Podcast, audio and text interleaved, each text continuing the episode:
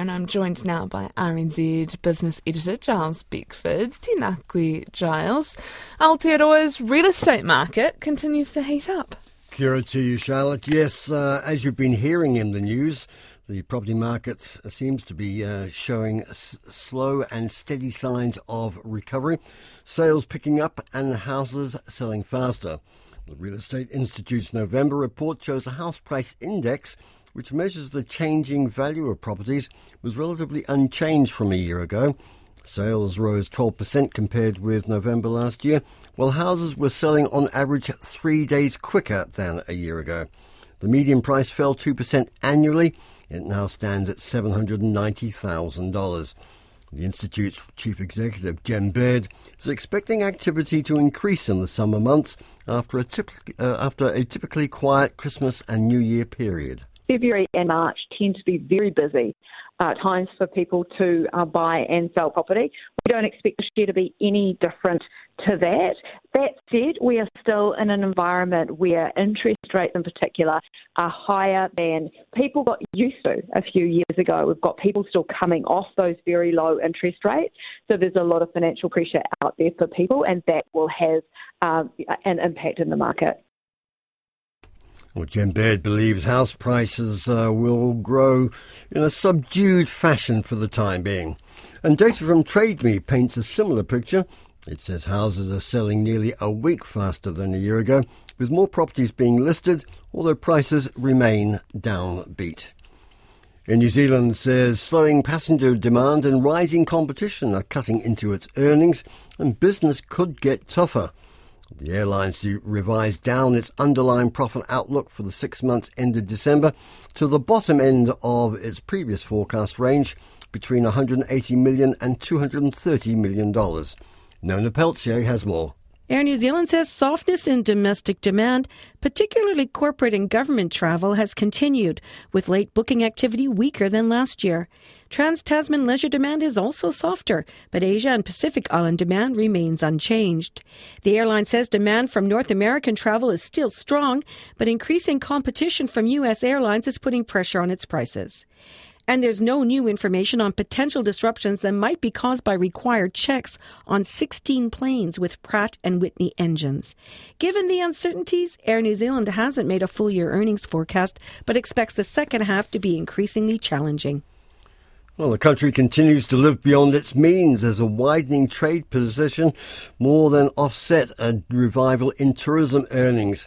Stats NZ data shows the current account deficit, sometimes called the balance of payments, for the year ended September rose about $400 million to $30.6 billion. That compares with the previous, uh, compared to the previous quarter, but it's down about $500 million on a year ago.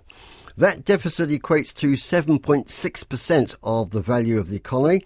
It's unchanged from June, but it is better than the 8.3% uh, of last year. Over the past year, import costs have been rising, notably for fuel products, which are now, of course, imported in processed uh, style, while export earnings have been hit by softer dairy and meat returns. On the services side of the economy, though, the growth in exports, such as tourism, has outpaced imports. Overseas investors are also continuing to earn more from their New Zealand investments, and that's been driven by higher local interest rates. The numbers highlight that New Zealand needs to keep borrowing to pay the bills, and that poses a risk, possibly, to the country's credit rating. The non banking finance sector needs to be recognised and treated better by regulators and investors. That's the view of one banking expert, uh, John Kensington from the business consultancy KPMG, just published the annual review of the finance companies, building societies, and credit unions' performance. It says there's indifference and ignorance from authorities that oversee the sector. John Kensington says the sector services 1.7 million people who are often ignored or badly served by the major banks. He says the common complaint is that a one size fits all system of regulation hits the small players much harder than the big banks a laws passed that they all have to comply with, and whether you're the biggest in the sector or the smallest in the sector, you are required to comply with it and have the same processes and systems in place. And obviously, a bigger entity might be able to carry those costs more effectively than a smaller entity. Some of these regulations for the very reasons you've referred to, make it very hard for small entities to survive and actually reduce the amount of choice uh, that, that some borrowers have. And the collective profits for the 28 firms that were surveyed and were down 27% to $298 million on a year ago. The pace of lending has been slowing, and the amount that they've set aside for possible bad debts has more than doubled, while their costs have risen and their margins are falling. John Kensington believes the pressures the sector is feeling are a forerunner of what big banks may well be facing. Let's catch up now and see what's happening on financial markets. I'm joined by Belinda Stanley of Craig's Investment Partners. Kia ora to you, Belinda. Kia Giles. Well, uh, it wasn't such a great day yesterday, but it looks like the local market performing a bit better today. That's right. We've had a, a, positive start to the day, really on the back of those offshore markets a little bit higher ahead of the Fed meeting uh, announcement out tomorrow. So the New Zealand market's up 64 points, just over half a percent at 11,446. And some of our larger stocks helping that index higher today. We've got Auckland Airport, um, they're up 19.5 cents, 849.5. Air New Zealand, they're just down one at 65 cents. Contact Energy up 10 at 782. EBOS is up 8 cents at 35.43. We've got Fletcher Building up 7 at 464. Fisher & Paykel Healthcare, they're up 25 cents at 23.90. Um, Meridian, they're steady at 5.32. Mainfreight up 50 cents at $68. Port of Tauranga just down 10 at $5.20. And Spark is up 2 at $5.19. How's it looking 20 odd minutes into uh, Australia's trading day? Yeah, fairly flat over there. They're just up six points at 7,241 and um, most leaders tracking a little bit higher this morning. We've got ANZ Bank, they're up 14 at 24.93. BHP, they're just up 6 cents at 47.62. Uh, CSL, they're down 54 cents at 268.96. Rio Tinto's up 75 cents at 129.23. Uh, Telstra's flat at 385. We've got Woolworths down 9 at 36.61. And Xero's up 7 cents at 108.40 which takes us to the currency.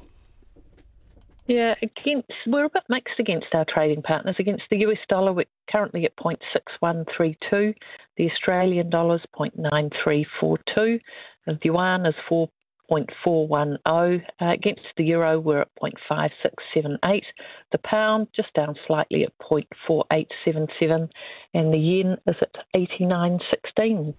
Which leaves us with interest rates, oil, and gold. Uh, interest rates are just down slightly today. We've got our five-year swap rate down at 4.645%. 90-day bank bills are steady at 5.67%.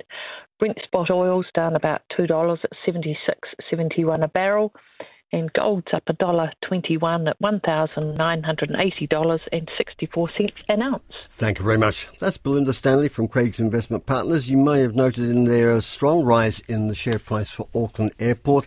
That's being put down to a report just out from the Commerce Commission this morning which uh, outlines the system uh, and the sort of returns it expects that uh, monopoly businesses such as Auckland Airport can charge. The report is seen as favouring the outlook for uh, Auckland Airport uh, and the prices that it can charge. So that'll be a driver there for its share price.